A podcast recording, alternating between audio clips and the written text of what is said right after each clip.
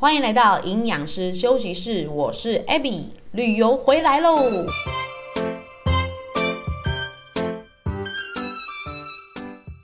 Hello Hello，大家这个年过得怎么样呢？哈，已经没有第三次年了。好，这一次过完年，就是真的要开始今年的工作项目，还有展开你的新的一年的生活了。因为我们在台湾都会过一个元旦的年，然后接着就是农历的年，哦，所以总觉得好像每次过完那个一月一号的年，就会觉得说，哎，还可以再稍微的。放松一下，还没有正式开始，但是，一旦呢，这个农历年过完之后，好像就有一种好啦，真的要来面对了 这种感觉。好，先不讲这么沉重的话题啊，好像有一点压力，又要开展开什么东西啊？今天呢，也算是鼓起勇气打开了录音设备啊。其实我大概前几天才回国啦，星期一的时候，也就是四天之前，这一次的旅游也去了两个我没有去过的国家。啊，应该是说没有去过的地点，因为一个国家里面可能还是有很多的城市啊之类的。然后我今天主要呢是想要分享一下我在新加坡跟上海的旅游经验给大家。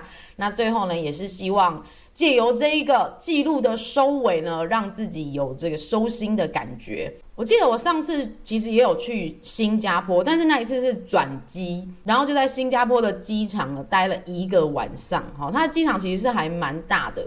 有这个花园啊，电影院啊，很多商店街道晚上也都还是有开，然后甚至有些躺椅可以供你去做一个打瞌睡哦，让你可以等待转机，其实是蛮不错的一个机场。但是我觉得我真的人生呢，尝过几次的过夜转机之后，就不会再想这么虐待自己了啊，因为那个对身体的疲劳累积呢，算是还蛮。蛮重的哦，等于说你隔天也许到了目的地之后，你身体跟精神都还不是恢复得很好，好，这是题外话啦。Anyways，我这次是真的有入境到了这个新加坡，呃，是因为是第一次来这个地方，所以呢也是还蛮新奇的。大家都会说啊，新加坡去这个两三天就好了，因为很小嘛。的确如此。我我这一次是因为呢要配合我的旅伴哈，嗯，同行的友人，所以说去了新加坡一个星期，一个星期真的是有点太久了。好，但是就是可以深度旅游，你知道吗？好，去融入他真实的呃生活方式啊，就可以做更多的观察，这样不是说只有走景点。那其实我本人也不是说很爱走景点啊，我就喜欢呃去看 Google Map 上面有哪里可以走，哪里可以吃这样子。我这边呢就归纳几个我觉得很棒的点分享给大家，跟我觉得嗯不是很适应的，也不能说是缺点，因为每个人的观点不太一样嘛。OK，我觉得新加坡有一点呢。让我非常惊艳的就是，你到了当地，你要搭乘这个公车或者是地铁都非常方便，因为你不需要去考虑说你要用卡或者是用这个现金，你直接用信用卡就可以了。诶，好，所以我就是有那个用 Apple Pay 啊，这个 iPhone 上面有绑定信用卡，我就直接点两下之后哔哔，真的非常方便，畅行无阻。哈，所以我觉得省掉这一方面的担心呢。它的呃移动是非常的便利。那再来就是第二点，它的地形，因为它很小的一个国家嘛，其实你在地图上面看到，你想要从 A 走到 B，可能也许只要走十分钟就好了。它看起来好像很长，但是你只要走个十分钟就到了。其实搭车也会是差不多的时间。那由于我个人呢，每次旅游都会很要求自己一定要走很多的路，因为在沿途之中可以。得到更多的哦，当地的这个气氛啊，哈，你可以观察到更多的店家啊、小店，或者是大家在做什么这样，或者是路上走的是什么的人，所以我还蛮喜欢在一个国家，如果它是好走路的话，尽量用双脚去认识、去体验。好，那回过头来，我就说新加坡它是一个非常好走路的国家，这里有个前提是你不要在白天大走路，因为它很热，它下面一点就是赤道了，好，所以。那个时候去是这个过年的时间嘛，照理说过年会，我们认为应该是最冷的时候，但它仍然是有三十二度，可能体感温度还到了三十四度左右这样子。好，所以呢，呃，尽量走路都是在五点之后可能会比较恰当，但你要在白天走也不是不行。我有一天真的很疯，我就想说，就第二天，我就想说要到处走，所以就是真的白天从十点开始走到下午三点。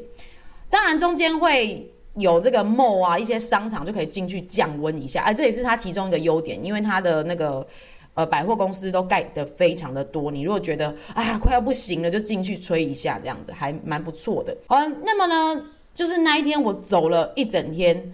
啊，真的是到了三点的时候，觉得全身超疲乏的，所以就觉得说，也许是这么热呢，也会让你的汗水好排出比较多，会让人家比较累一点，所以要记得补充水分啊。讲到这个呢，还有一点很重要的，就是在这个新加坡旅游的时候，头两三天哦，不晓得是因为饮食剧烈的改变，因为他当地其实吃的比较重口味，然后再加上，嗯。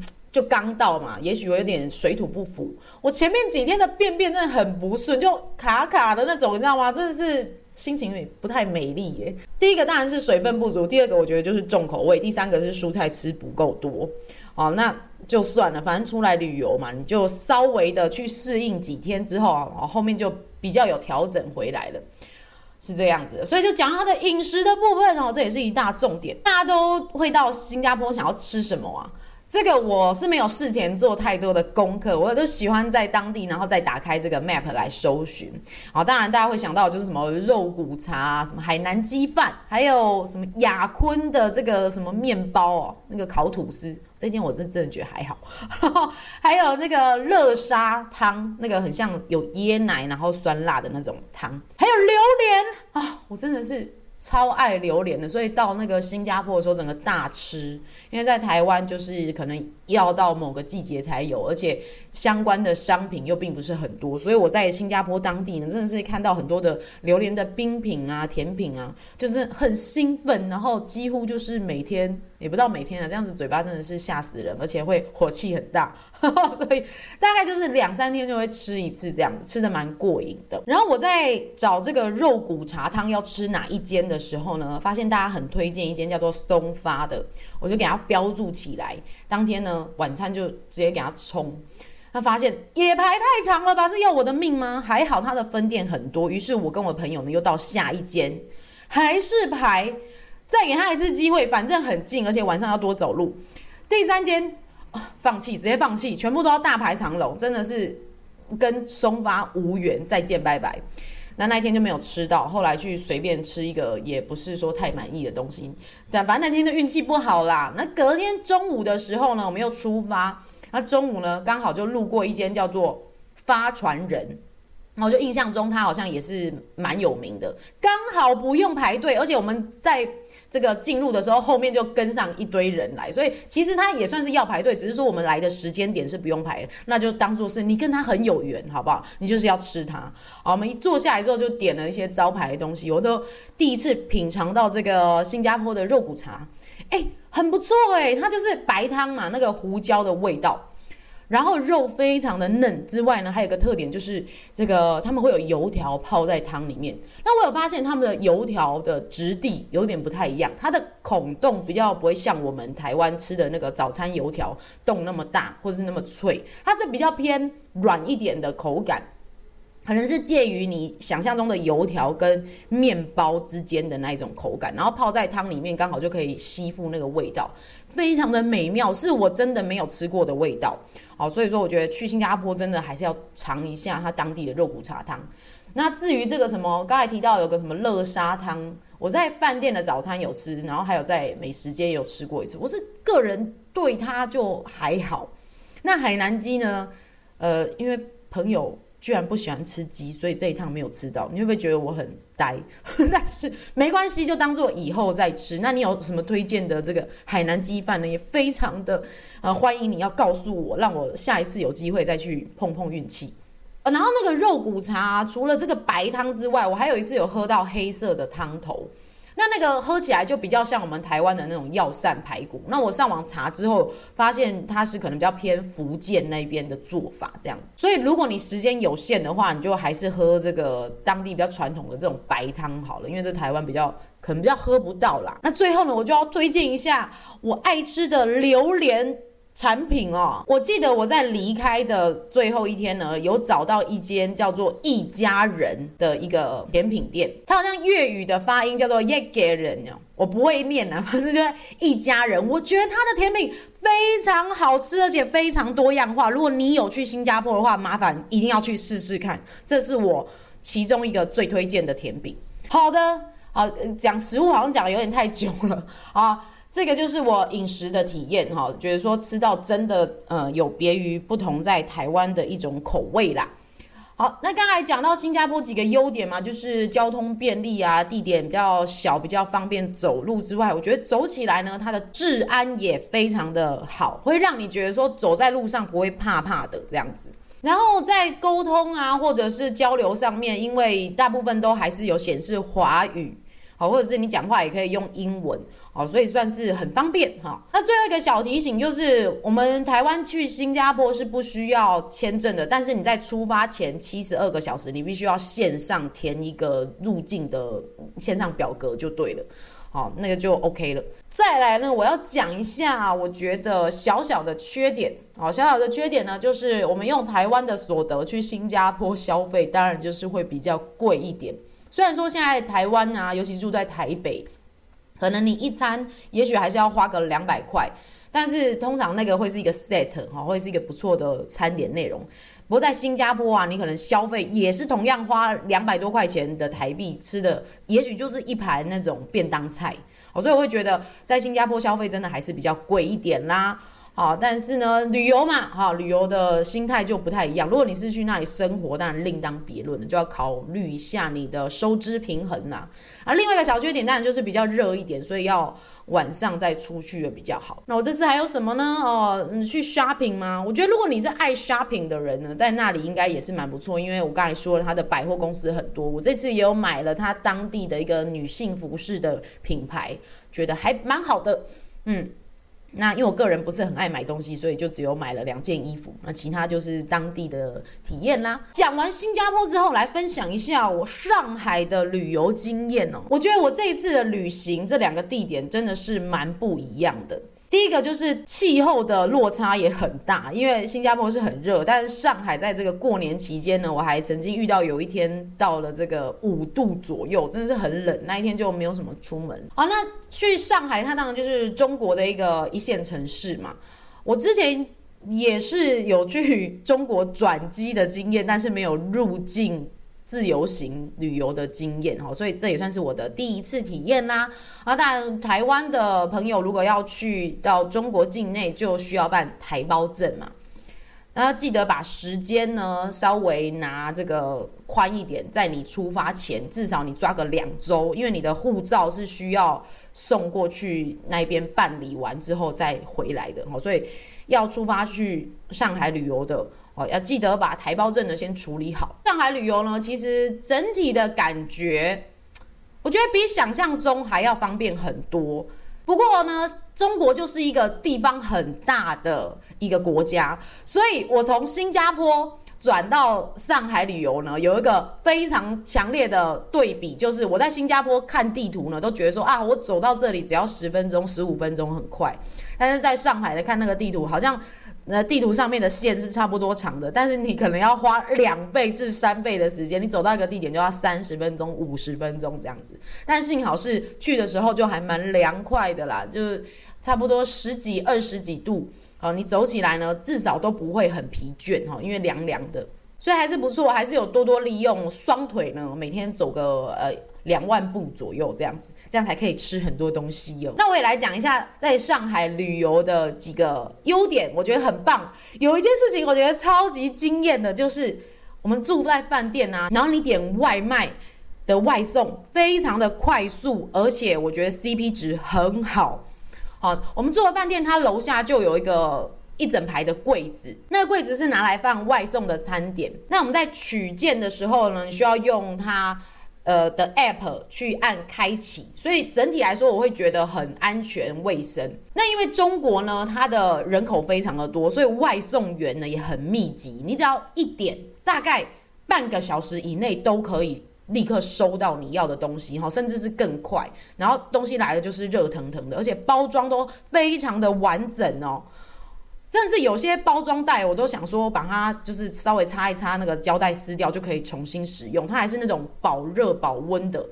那整体的价格来讲，我就觉得说相对便宜，因为你 CP 值高嘛。比如说我点了一份汤包啊，然后还有一些小菜等等，那两个人吃的，也才两百五十块、三百块，哎，外送哎，是人家已经送进来了。那这样子一样的内容，我觉得说在台湾，也许我是说台北啦，哈，也许你就要花到一点五倍的价格才有的享受。好，所以我觉得这是一个小小的优点，就是你在饭店就可以得到很棒的外送品质。那同理可证，在当地的消费其实也是你用人民币哦去吃一餐。哦，两个人来 share 这个内容，也许都是在台湾呢，可能要一点五倍的价钱。然后还有住饭店也是，我们住的是比较好一点的四星级、五星级的饭店。在台湾真的是住宿就很贵，这就不用再比较了。我也不知道为什么台湾住宿要那么贵，欸，实在是让人呢每次都会把那个钱省下来拿去买机票去外面旅游。嗯啊，这是一个无解的问题。我不是说要批评自己的国家，而是我真的不了解为什么在台湾出去玩饭店都要这么贵嘞，让人家觉得心很痛啊。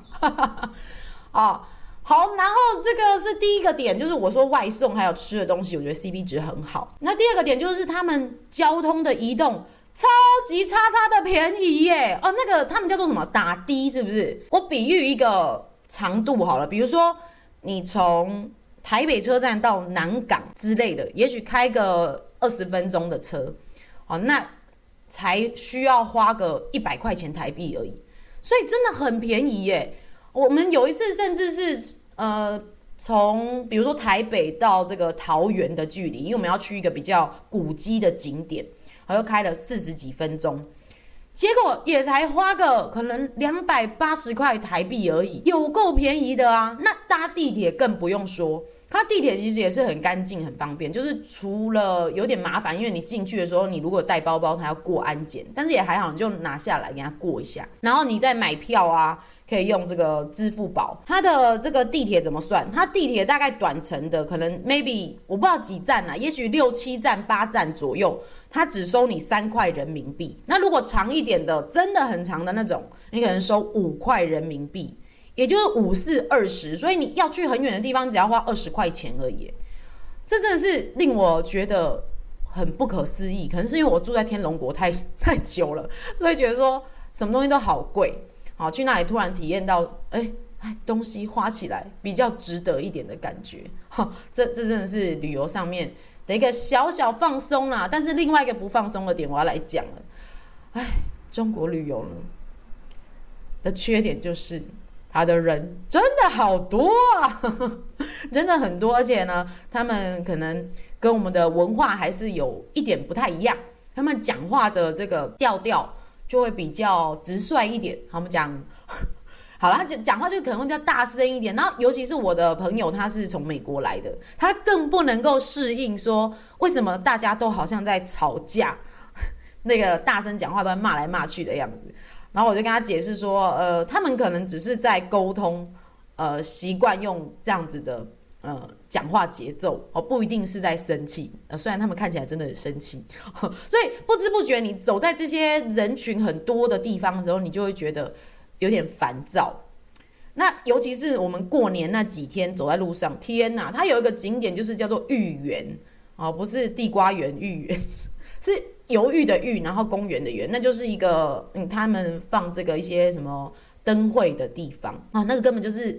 你你可以不用走路了，就是人呢会推着你前进的那个密度啊，很不舒服，很不舒服。好，所以我们就是只有在外面稍微被推了一下之后，就赶快跑跑到别的地方去了。好，所以在那个过程中呢，你就会一直听到人的这个嘈杂声啊。我想任何地方都是啦，就是只要人多的话，难免你会觉得比较焦躁不安。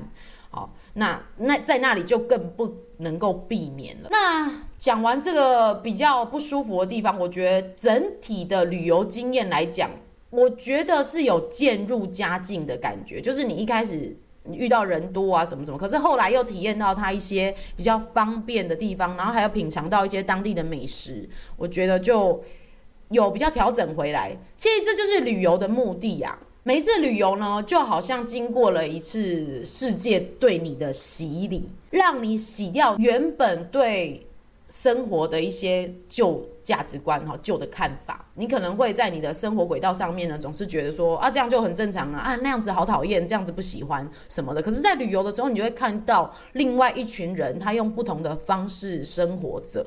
也是世界会这样运转下去的。你不一定要去接受它，可是你要知道，世界上就是有各种不同的族群，他们这样子活着。嗯，对，所以我觉得这次旅游回来呢，我也 更加的珍惜自己的生活，好，然后也有看到我需要补强的地方，看到别人用那样子截然不同的方式来生活呢，仍然可以运转着，那你又何必在某些地方过度的执着呢？好，所以这也就是一个地方让我自己重新的醒视。嗯，哎，我我刚才没有讲到上海的美食啦，我一定要。要补充一下，我不是要讲人家常说的什么吸管插进去汤包吸呀，还是什么蟹黄拌饭？我觉得那个都很好吃，但是就是并没有让我心中的火花喷射。你知道让我心中火花喷射的东西是什么吗？是他们早餐哦，有一种用马吉哦，用马吉来取代糯米包成的饭团。我那时候是叫外送的，它是一个糯米的马吉，然后里面就包。肉松跟油条，那个口感我真的是上天堂了，好好吃啊！为什么要让我吃到这么好吃的东西，而且又很便宜？但是就是不能把它吃完，你知道吃完之后你就罪恶感非常的深，但是又好好吃哦，吃的时候在天堂，吃完的时候在地狱。好，那个我觉得虽然说你可能爬文不一定会看到说上海必吃什么东西，但是我个人很推荐，就是马吉包油条肉松。不好意思，我不知道那个名字是什么，但是你在他们那边旅游，可能你看到早餐的选项就会有。然后另外一个也是很类似的东西，是他们有一个有名的糕饼店。哦，他也有在卖汤包，它叫做沈大成。好，沈大成他会在这个餐厅的外面呢排一个窗口，你可以买一些团子。好，那其中有一个团子，它是绿色的，里面是包咸蛋跟肉松。我觉得那口感也是非常非常的棒哈。喜欢 QQ 啊，然后咸咸甜甜的人一定要去尝试哦。啊，这就是上海的。呃，美食一个小小的重点，其他特别有印象的其实还有了，但是我不想要在节目上面不断的讲这些食物，害大家呢 就是一直流口水。嘿嘿。好，今天呢分享很多，大部分是我旅游的一些心情节录，还有呃，当然就是美食分享啊，还有旅游要注意的地方给大家。那我在未来也会希望在 Podcast 开始转换我的。呃，收入的内容，以前一开始做 Podcast 是在这个疫情的时候，那那时候我还在公司行号里面当营养师，所以时常处理的业务呢，都会是比较单一的，比如说就瘦身啊，各种的疑难杂症，所以在那个时候，我的出发点呢，会呃一直去解决这类的问题，就会很有灵感，一直把它列出来。但是我发现我现在的生活呢，已经比较不会碰到那么多。这一类的困扰，应该是说我的学员并没有向我提出这么多这一方面的困扰，于是我就不会有事没事自己还去翻一下说要怎么减肥，怎么减肥。但我是很有教学的经验，不过我这个人就是，如果我没有遇到问题，我就不会特地去把它整理起来。你知道，我常常都是人家发问之后，我觉得说，哎，这很有趣，我把它。整理一下，分享出来这样子。所以呢，我要说的是，以前我可能会很限制我自己在经营上面，我一定要讲瘦身，一定要讲减脂，然后一定要讲一些女性相关的主题。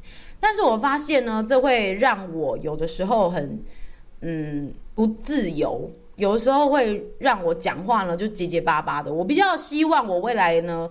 可以透过这个平台来分享，像是我的旅游经验，像是我的生活成长哦，我阅读的一些书啊等等，不要再给自己呢太多的限制。想要做这一方面的尝试呢，希望也可以更激励自己呢，去获取更多元的知识，然后转化跟消化。那无论大家是为什么来收听这个频道呢，也很感谢你不断的支持跟收听下去哦。那也不是说我以后就不讲瘦身的问题啦，你当然私讯给我的话，我还是会帮大家做功课，就是希望可以打造一个更好的平台。嗯，你的问题，我如果在这一方面呢有更多的余力来琢磨，来帮你整理，然后分享给更多的人的话，这就是我当初想要做这个频道的初衷。那我也很希望呢，今年自己有更多的成长跟学习，又或是让自己的心性更稳定，不要每次遇到什么事情呢，就会有一些负面的想法，比如说觉得自己不够完美啊，什么事情都推到自己身上等等。我觉得这是我自己很需要克服的地方。讲到这里，突然有一点点感性呢。好了，那么要收心喽。哦，真正的一年又要展开了。我们不必求很快的速度，但是我们只求呢，我们每一天呢都可以感到更安心、更稳定，好吧？这就是我本周呢想要给自己一个小小的精神喊话。好了，那我们的 AB 营养师休息室就下次见喽，拜拜。